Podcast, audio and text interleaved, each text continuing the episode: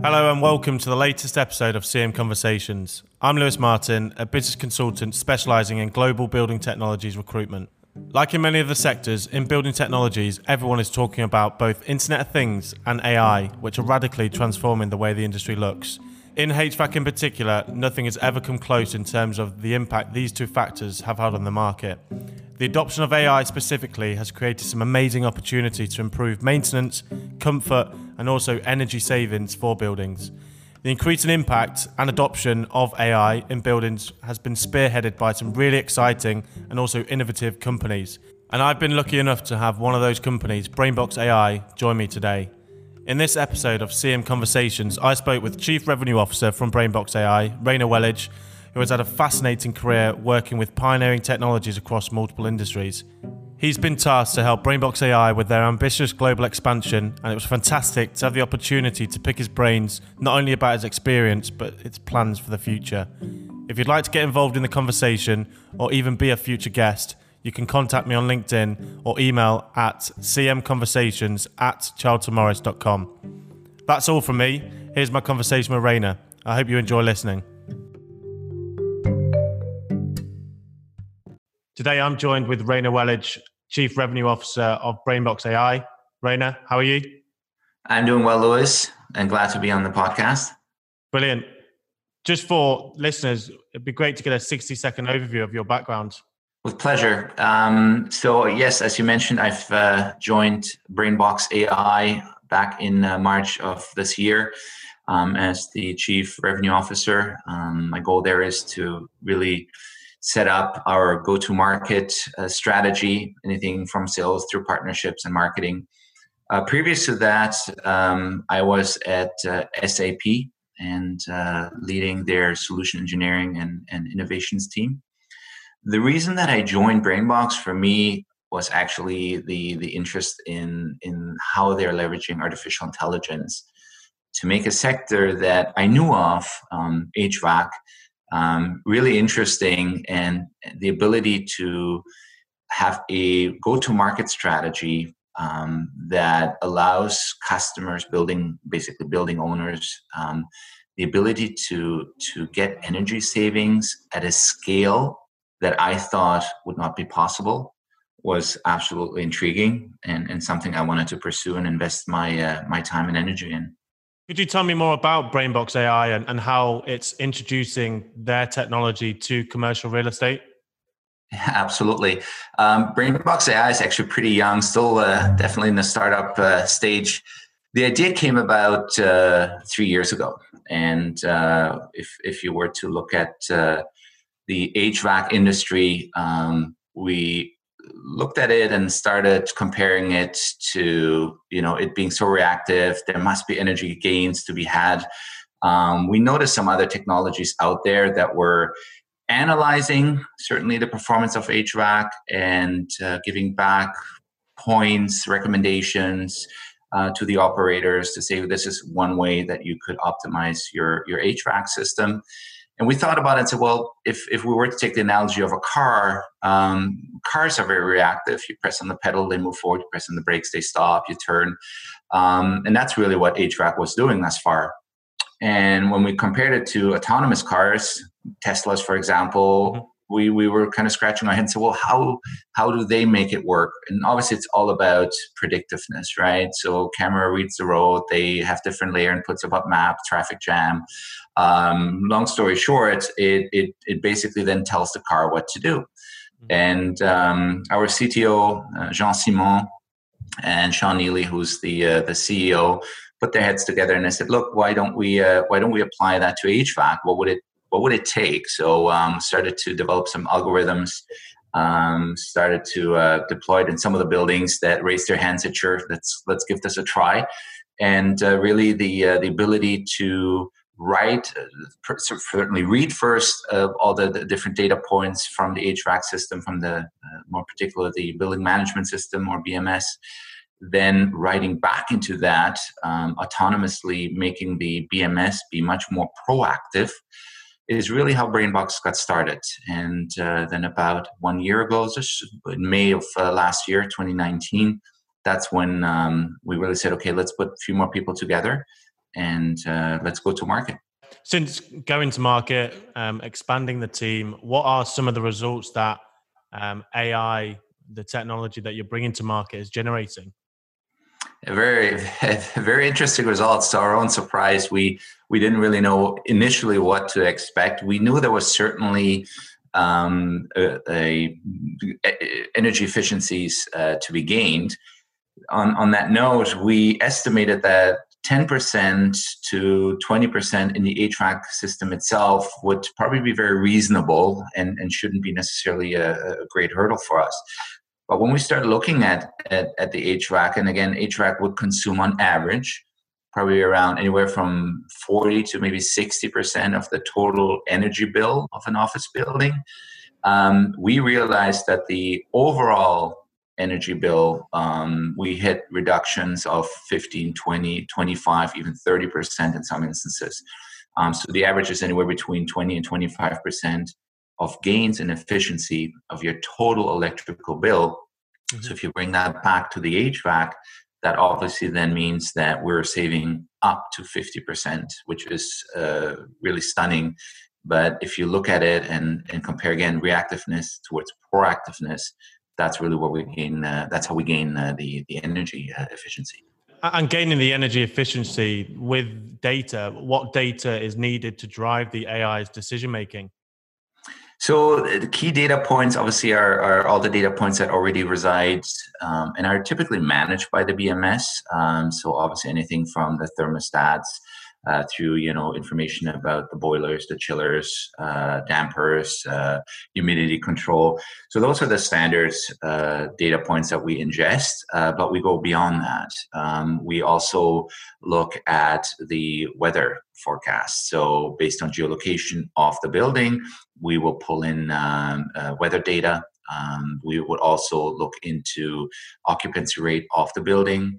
Um, there's different ways to to get that type of data, whether you get it out of elevators, whether you get it uh, um, out of routers like Cisco, for example, offers that. So there's different ways of ingesting those types of data points on top of it. And then we layer it.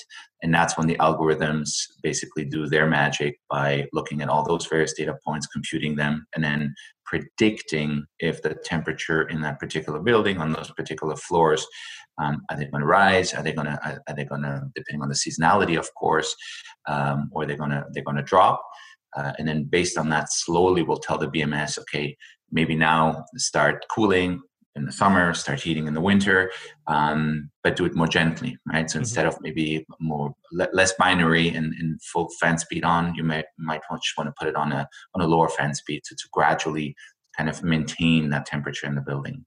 Sure. Um, and due to the pandemic, not only is AI being utilized for energy efficiency, but um, also, comfort. Um, how has COVID impacted the way your AI is operating in buildings? Yeah, great question. Absolutely, uh, uh, definitely a challenge uh, since uh, certainly February, March. Um, I would say, Lewis, the, the, the key there is that we developed a um, an algorithm that really optimizes uh, the intake of of fresh air because that's what it's all about, right? It's you want in a building and, and more and more studies are being found uh, that that point to the the the airborneness of the, the COVID nineteen virus, and that it could through insufficient ventilation system can certainly be pushed onto other floors. Let's say um, so the refresh rate um, is key, and typically buildings are known to have a full uh, fresh cycles of two to three per per hour of fresh air being pulled into these buildings. Um, if you look at hospitals and on the opposite spectrum, where, for example, there's uh, especially in, in, in, COVID wards or where there's patients that are extremely sensitive to, to bacteria, refresh cycles or air refresh cycles could be up to 30 times an hour. So I, I certainly we believe that the ability to pull in fresh air and, and, and increase those cycles, that's something that probably any building operator can do fairly with ease. The impact it will have, of course, is you're really impacting the uh, the peak energy uh, and creating high loads for energy due to the uh, the cooling of all this new fresh air or the heating that needs to be pulled into a building. So what our AI does and, and what we're offering to building operators is the ability to optimize that um, and to look at it. But also, there again, let's look at data. We now, if you're uh, in California, for example, um, there's a lot of forest fires that are happening. Um, that will certainly have an impact on the quality of air. So you might, in that instance, pull less of fresh air in because then you have a different challenge because you have all that, that, that, smoky air in uh, potentially in your building. So those are all things that um, that our algorithm will will compute, and we'll also look at um, what uh, what's the price of the, the kilowatt on that specific uh, hour or during that specific time. And again, it would optimize it. So of course, you're still going to increase the uh, the the load on the energy, but this is going to be optimized. Okay. Um, what would you say that the main challenges or even concerns at this stage are of facility users and owners when it comes to adopting AI? Yeah, there's there's a lot. That's a fantastic question, and, and we certainly uh, run into those. Uh, I would say probably on a, on a daily basis. I think part of it has to do. It's it's people think um, they know AI. I mean, AI is extremely complex if you really look uh, deep into it. Um, and there's also there's a lot of offerings out there, right? That that uh, leverage AI or or machine learning um, or even the Internet of Things IoT um, to come up with proactive um, data suggestions, recommendations to um, to building operators. Um, some of the key questions that we are particular getting is so one is like how are you different from everybody else, right? That that is in the in the ESCO um, energy savings business. Other things are, for example, how does your AI impact our building management system? Am I now losing control of it? Um, how do I maintain um, certain autonomy of the BMS? What if your AI goes crazy? What if it starts all of a sudden heating when it should be cooling or cooling when it should be heating? Those are the typical um, questions that we do get, and um, we obviously are trying to reassure our customers. We explain to them number one how we do work how our system does uh, does basically compute and writes back into the bms and that it's in essence just an extension to the building management system. There's no requirements to install any additional equipment for example. Um, so there's no fear there of, of us kind of unloading all sorts of um, um, costs on onto the customer. And there's also the always the ability again if i may to go back to the car analogy Mm-hmm. As soon as you put your hand back on the steering wheel, so basically um, the AI can and will be overruled. Um, so there's always that um, uh, where you can literally um, override the AI at any time and point. Okay, and and the, when it comes to large scale adoption, are, are, you seeing the same barriers? Well, yes and no. I, I think for for large scale adoption, um, building owners like to do a test, a pilot in a couple of their buildings. Um, so if it's let's say one organization that you know owns a lot of properties, um, they like to test it out first, uh, see the results, uh, want to make sure that uh, we we deliver what we say in state. Um, and then once based on that, then obviously we're looking at different buildings, and that's happening right now in a couple of, of big projects that we're doing, um, where we do 50 building plus rollouts, right? And and those are being done in in, in phases. Um, generally, in the market, I would say more and more there's the the openness to leveraging these technologies. Um, and and again, there's there's a slew of them out there, right? It it depends. Everybody needs to look at what's best for their their building. Also, what is their system um, compatible with? That's another key questions that that you have to ask yourself. Yeah. And what does the future hold for artificial intelligence in buildings? I think a great deal. Um, we probably most of us certainly have heard, maybe even have a friend or ourselves um, starting to get into kind of smart home technology on the in the private sector. Uh, anything that started maybe with thermostats, Alexa, uh, what have you, uh, Google Home. So these technologies are, I think we're familiar with them. So the, the there's less resistance there. If you look on the commercial side, um, whether it's malls, office buildings, schools, universities, what have you. Um, I think more and more it's the the um, compatibleness, uh, the ability to really tie into the existing systems, and then you need to look at what yields you the best energy savings. Right? Obviously, years ago, I would assume most most buildings um, have changed from candlelit lighting to LED lighting, for example, gaining some energy there. So AI itself, although it's still maybe looked upon with skepticism, more and more people understand the value of it.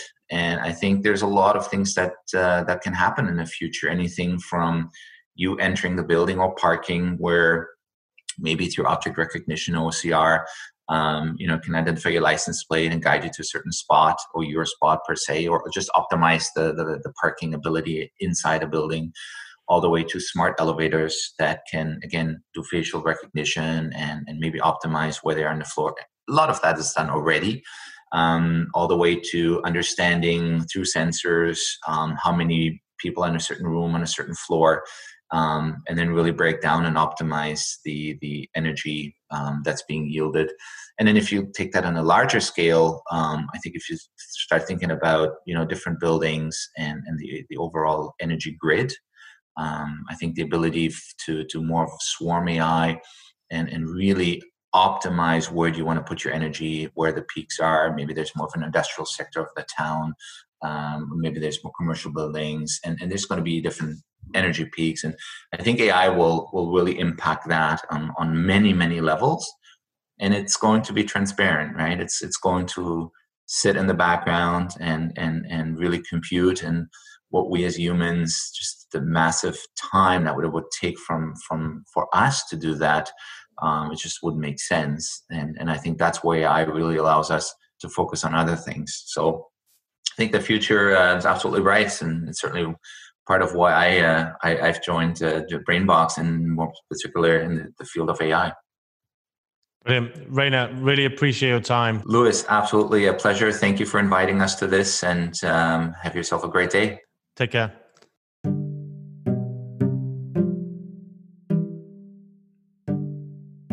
So that was my conversation with Rainer. Thanks for listening. If you'd like to get involved in the conversation or even be a future guest, again, you can contact me on LinkedIn or email us at cmconversations at charltonmorris.com. I'm Lewis Martin. Thanks for listening.